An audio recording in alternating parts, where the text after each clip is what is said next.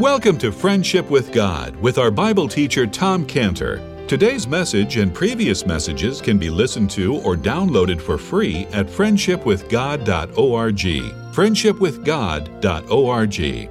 You can also obtain free resources from Tom Cantor and view our online bookstore at friendshipwithgod.org or call us at 800 247 3051. 800 247 3051. Tom Cantor also has a daily devotional verse that comes out each day by email and on Facebook. To receive this small daily devotional verse that Tom Cantor puts out, you can sign up at friendshipwithgod.org, friendshipwithgod.org, or find Tom Cantor on Facebook by searching for Tom Cantor and Friendship with God. Now, here is our Bible teacher, Tom Cantor. So this is the first part of the Festival of Lights with the lighting of the, of the candelabras. Now the second part of the Festival of Lights was called the great was, was the great pouring out of water. It was a pouring out of water. This pouring out of water was done on the last day of the Festival of Lights when there was a tremendous amount of water that was poured out and it ran down through the streets of Jerusalem. Now, the reason for this pouring out of the water was to symbolize uh, how God abundantly provides for his people, like in the wilderness when the water gushed out of the rock to, to, to give the people some water because they were thirsty. And it was at that time when the Lord Jesus spoke the words of John 7:37. In John 7:37, on the last day, it says, in the last day, that great day of the feast, Jesus, Jesus stood and cried, saying, If any man thirst, let him come unto me and drink. He that believeth on me, or he that believeth into me, as the scripture hath said, out of his belly shall flow rivers of living water. But this spake he of Spirit, which they that believe on him should receive, for the Holy Ghost was not yet given. So just imagine, just put yourself in Jerusalem at that time. Just put yourself there. You, I, we're there at that time. The water is being poured out. It's running through the streets of Jerusalem. And right as that we're looking at this great sight of this water pouring out, he speaks, If any man thirst, let him come unto me and drink. Now, if you and I were there, and if you and I were there, and we sensed within ourselves a great feeling of, of uh, deep inside of us of emptiness we felt we felt empty inside. We felt like there's something more in life and we don't have it. We look at that water and we think to ourselves, I wish there could be a great amount of clean water to quench this awful thirst in my soul. And, and, and, just as we're thinking that, the Lord cries out in John 7:37, if any man thirst, let him come unto me and drink. And when you and I hear that, if any man thirst, it strikes a chord in us, a chord in us, and we would think, Am I hearing what I think I'm hearing? Is there really a person who's calling out to me with the call of, if any man thirst? I don't know about anybody else. I don't know about anybody else. I don't know about everyone else. But I know that I'm thirsty in my soul, so sign me up. That's what we think. And then imagine that, that we, we, we hear this promise of being, you're going to be so quenched inside that, that you're going to actually be able to give water to other thirsty souls. And, and you know, when I, when, I was a, when I was a young teenager, I felt this great emptiness inside, a void in my heart, something I needed. I don't know what it was, something was missing in my life. And outwardly, we had everything. We had everything, but I just felt empty inside. And, and, and so I went to my dad and, and, I, and I said, Dad, I'm not satisfied in life. You know, in, you know, young teen life, but I did anyway. Can say. I feel so empty inside. I'm just not happy inside. So my dad, he sits me down and he says to me, All right, Look at me. He says, Look at me and look at my life. I'm a Beverly Hills doctor. We live in a house in Bel Air. I can do what I want. I can buy what I want. Just become like me. Study hard at school, become a doctor like me, make money like me, and that'll make you happy, and that'll solve all your problems of feeling sad and not feeling satisfied in life, and, and, and that's the end. Well, that was my dad's promise for how to deal with soul emptiness, with soul thirstiness, thirstiness inside. So I went, I went away from that meeting with my dad, and I, and I knew that making money was not going to fill the emptiness in my life because, okay, I didn't make the money, but I spent the money, so what difference? And, you know, and, and I knew that was the money wasn't the answer. And so if you were like me and you were in Jerusalem during this great event of the pouring out of water during the Festival of Lights, and you heard the Lord Jesus say, John 3, 7 37, if any man thirst, let him come unto me and drink, and he that believes on me, as the scripture has said, out of his belly shall flow rivers of living water. You, you, you, you would hear that the Lord Jesus is not talking about becoming a successful doctor. He's not talk, talking about making a lot of money. You know, it reminds me of a lost friend of mine this, this on Friday, last Friday. He said to me that he was so excited and, and, he was so excited with his job, and he woke up at five in the morning and just so excited. He just started working, and he, he was so happy doing his job. You know, and, and, and, and, my, and I could tell my friend is trying to get uh, from uh, out of life satisfaction from his job. And, and I knew that as he explaining all this all to me, a smile on his face, that, that he wants me to affirm him by saying, That's great. You found a work that really makes you so happy and satisfies you. Good for you. But I didn't say that. I didn't say that because I know that true soul satisfaction is not found in work. It's not found in a job. It's not found in money. It's not found in anything else this world has to offer. True soul satisfaction is found in this promise that the Lord Jesus said during the pouring out of water at the festival of lights in John in, in John 7, 30, 7 37. If any man thirst, let him come unto me and drink. And, and this is what happened during these two events of, of, of the Festival of Lights of Hanukkah. It's a, and, and, and the two events. Lighting of the can, the lighting of the candelabras, John 8, 12, I am the light of the world. The great pouring out of water, John 7, 37, come unto me and drink. Now, he says, I am the light of the world. So the question is, what did he mean by that? What does he mean by the light of the What does the light of the world do? Well, when he said, now, uh, teachers, teachers would typically say something like this Come to my teaching, I'll give you light. My teaching will enlighten you. And with these statements, teachers are saying that they have light. They have light to give. But what's interesting is that the Lord just, Jesus did not say, I have light. He said, he said, he, he said, I am light. And when he said that, he's saying that, that, that light comes from within him.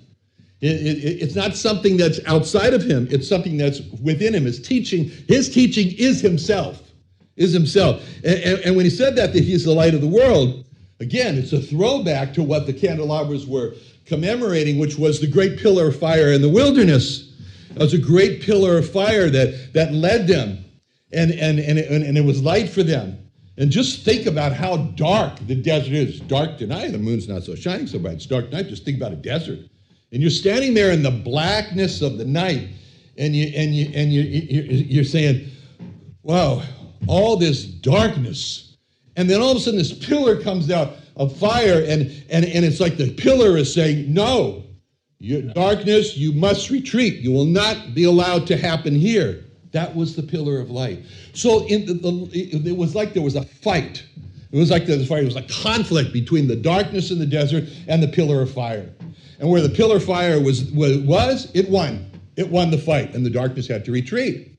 You know, for some people, they looked at the pillar of fire out there in the wilderness and they said, the darkness of this desert is, is, is, is like a, a, darkness that I feel inside of me, just like with the water. And I wish there was a pillar of fire inside of me to lead me out of my own personal darkness. The darkness inside of me is greater than the darkness out here in the desert. And those people were looking for something more than just a literal pillar of fire and something that would just lead them to the wilderness. They were looking for, uh, uh, uh, there, were, there were the few within the group that were looking for personal uh, uh, to the darkness within. And those are the people that the Lord was calling out to in John 7 37 when he said, If any man, if any man among you thirst, let him come unto me. Is anyone here, it's like in essence he was saying, is anyone out here that has a personal thirst in their soul, come to me, be satisfied. And, and, and then when he says, uh, when he says, I am the light of the world, And he that he that followeth me, he that followeth me, not they that follow me, but he that followeth me. It's like he's speaking one by one to people. And he's saying, Does any of you out there feel a personal, personal darkness in your soul? Follow me. And, and, and, and stop walking in darkness, have the light of life. And that's like people today. People today who are conscious of their own sin, they feel this deep need within from their guilt, from their shame that's, that's, that's tormenting them, then, then resonates. But, but, for the most part in Israel, they looked at the fire, the pillar of fire, and they said, I'm not looking for anything more in life. I just need to get through this immediate problem of getting through the darkness of this desert. That's all. I'm not looking for any deep personal pillar of fire in my life. For me, for the pillar of fire that's in the desert, the physical one, it's enough for me. And those are like most people today. And most people today, they feel, I feel relatively satisfied with their lives. They don't feel they're sinners. They, they, they, they've long ago silenced uh, and, and this annoying voice within of the conscience that's made them feel ashamed and guilty and dirty. They sear that one off as a disturbing conscience, and, and, and they're quite happy in life. And they are described by what the Lord said to the Laodiceans in Revelation 3.17. Revelation 3.17, the Lord spoke to the Laodiceans who had just that attitude. And they and the Lord said to them, Because thou sayest, I'm rich, I'm increased with goods, I'm a Beverly Hills doctor. Well, that's not in there. Anyway, and I have need of nothing, and knowest not that and knowest not that thou art wretched and poor and miserable and blind and naked. And most people are in that state today. They don't see themselves as needing anything more in life than just the solutions to the immediate problems of life, which, which could be basically, most of which could be solved with just a little more money. Thank you very much. But apart from that, they're basically content. They're not looking for anything more. They're not looking for this soul quenching, uh, to thirst a soul, uh, thirst a, a deep thirst from the Lord. They're not looking for a pillar fire inside. And so, uh, uh, but here the Lord is. He's in Jerusalem when he says these words. It's the capital of the Jewish people, Jerusalem.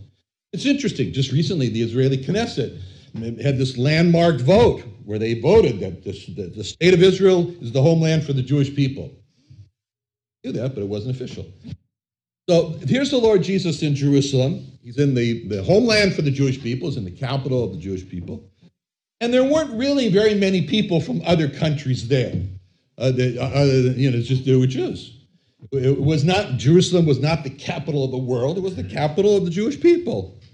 And so there the Lord Jesus is in, the, in, in, a, in a Jewish feast, the festival of life. It's not a festival celebrated by other peoples in the world, it was a Jewish festival. And, and there the Lord Jesus is among Jewish people, not very many people from other places, just Jewish people.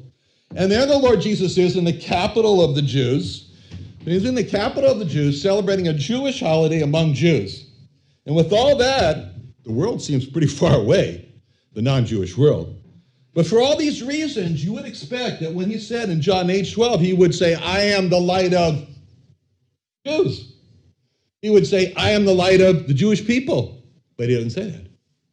He says, in the midst of all of these Jewish people and so forth, he, he, he, he and, that he is the light of the world. You know, who's thinking about the world in that kind of setting? Who cares about the world at that time? But he brings up the world and he's saying that he's the light of the world. And for, for the Jewish people that heard him, it seems so strange. The question is, why? Why did he bring up the world when he said, I'm the light of the world? And the answer to this question, why he brought, why he said, I'm the light of the world, and he didn't say, I'm the light of the Jews, I'm the light of the Jewish people, the answer to that question all is tied up in how God sees this planet, how God sees the world. When God looks at the world, he sees basically two groups of people.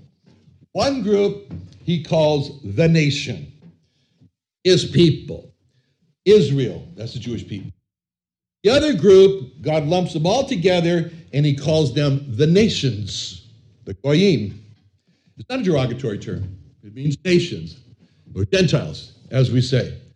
And that makes it important when the Lord Jesus said that he's the light of the world, not just the light of Israel.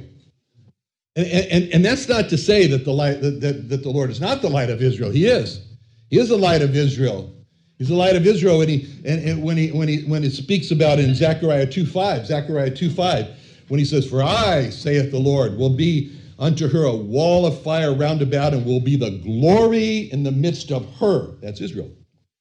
Glory in the midst of Israel means the light of Israel. But when he says he's the light of the world, he's showing something more. He's, he's saying there's, the, for there's, there's prophecies behind this. The prophecies, for example, in, in, in, in Isaiah 42 6. Isaiah 42 6, where it says, I, the Lord, have called thee in righteousness, will hold thy hand, keep thee, give thee for a covenant of the people, that's the Jewish people, and the light of the Gentiles. The light of the Gentiles. Isaiah, that's Isaiah 42 6. Isaiah 49 6. Isaiah 49 6 says, and he said, It's a light thing that thou shouldst be my servant to raise up tribes of Jacob and to restore the preserved of Israel. I will also give thee for a light of the Gentiles, that thou mayest be my salvation unto the end of the earth.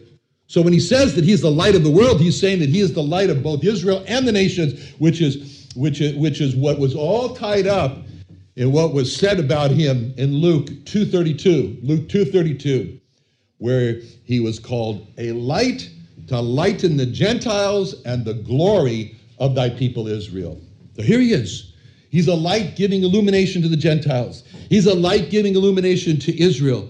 And, and, and, and now, now we think about this light.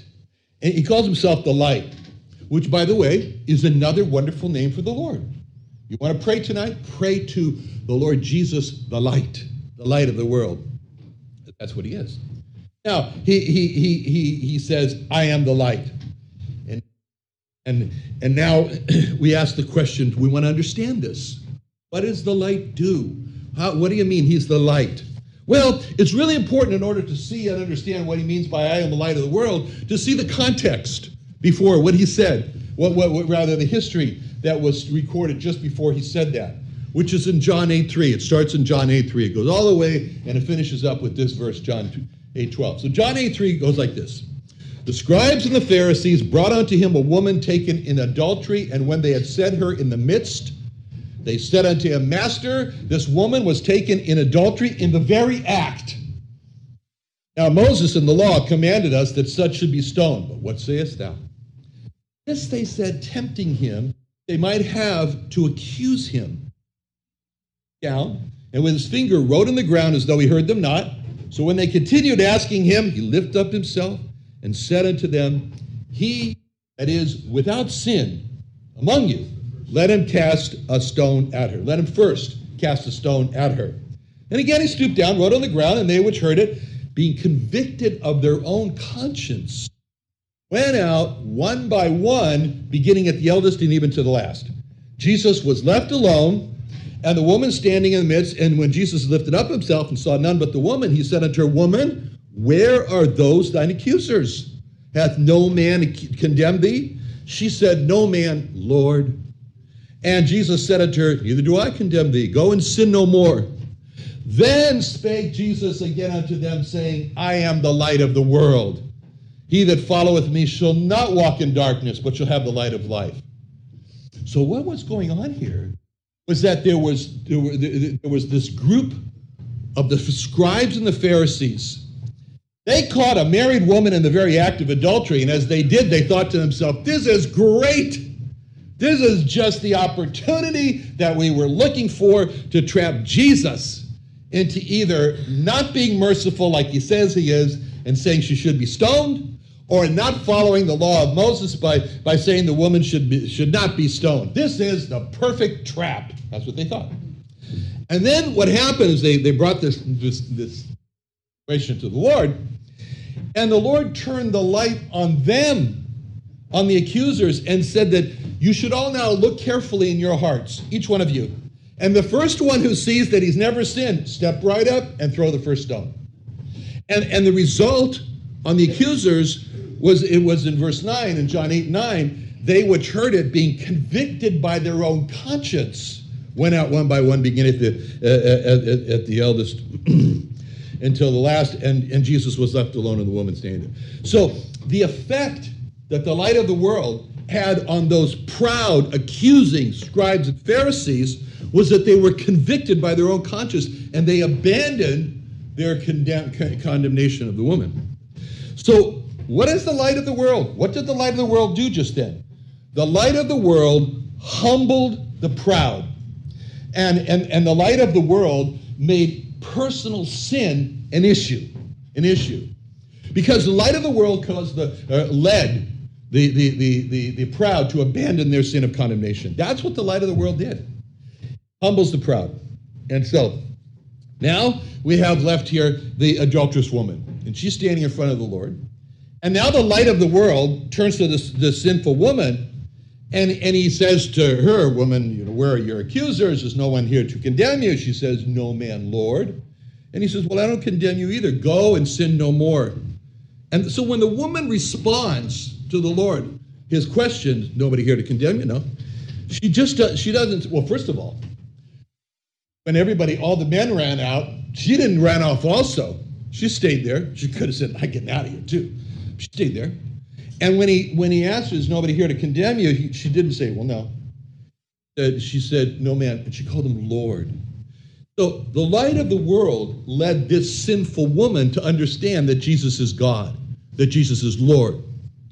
And there was no there there, there, there was there, there was also another another effect that the light of the world had on this sinful woman because he he led her as the light of the world go and sin no more so the light of the world made this woman think of her sin, just like the light of the world made the proud think of their sin. And the light of the world led this woman to stop the sin of adultery, led her to that. So, and so right after this episode, where, where it caused the proud, the scribes and the Pharisees to see how dirty, how rotten their personal sin was, and it leads them to abandon the, this, this sin of proud condemnation, and the light of the world causes this adulterous woman to see how dirty, how sinful, how rotten her personal sin was.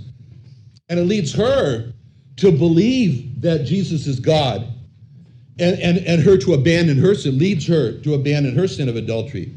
And right after that, right after this happens, then the Lord says, I am the light of the world, and he that followeth me shall not walk in darkness. What darkness? The darkness of pride and condemnation and the darkness of sexual immorality. If you follow me, you're going to say, Me and sin are done. We part ways. That's what he's saying. So, this is what the light of the world does. And that's why he's the light of the world. And, and, and, and, and the darkness of men, the darkness that these men had fallen into, the darkness of pride, the darkness of not being able to see their prides, of being like the Laodiceans. What? There's nothing wrong with me. The darkness that this woman had fallen into, this darkness of sexual immorality.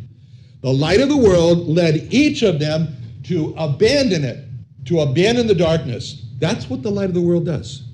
It reveals personal sin and it leads to abandoning that personal sin.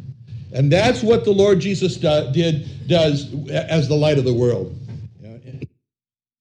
And uh, you know, recently I was with a lost person, and and and, um, and the lost person said to me, "How can you be sure that you, uh, uh, about what you believe that God is the right way? How do you know that the natives in Africa are not right?" By the way, people like to talk about the natives in Africa. I'd like to meet them. But but they know they exist. They're absolutely sure of that, and and they're sure they're happy wherever they are. They're happy, and they're natives in Africa that don't believe in God. That's what they say. So they say, how do you know that you're right and those natives, those, those, those unknown natives in Africa, that they're not right? And the answer is the light.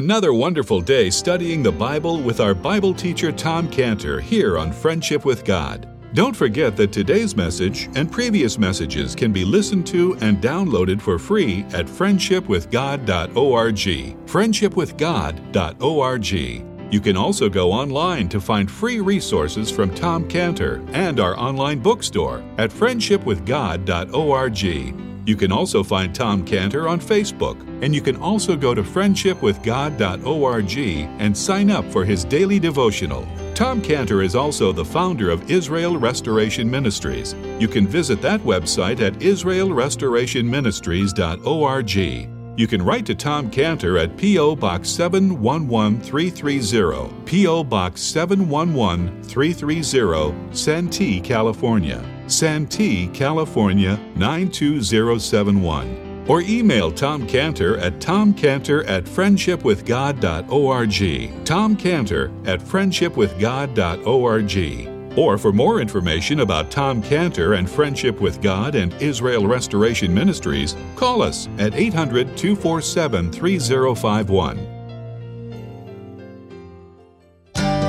Doing Sunday nights? Join Friendship with God radio Bible teacher Tom Cantor of the Friendship with God Fellowship Church every Sunday night at 5:30 p.m. at the Creation and Earth History Museum in Santee, California.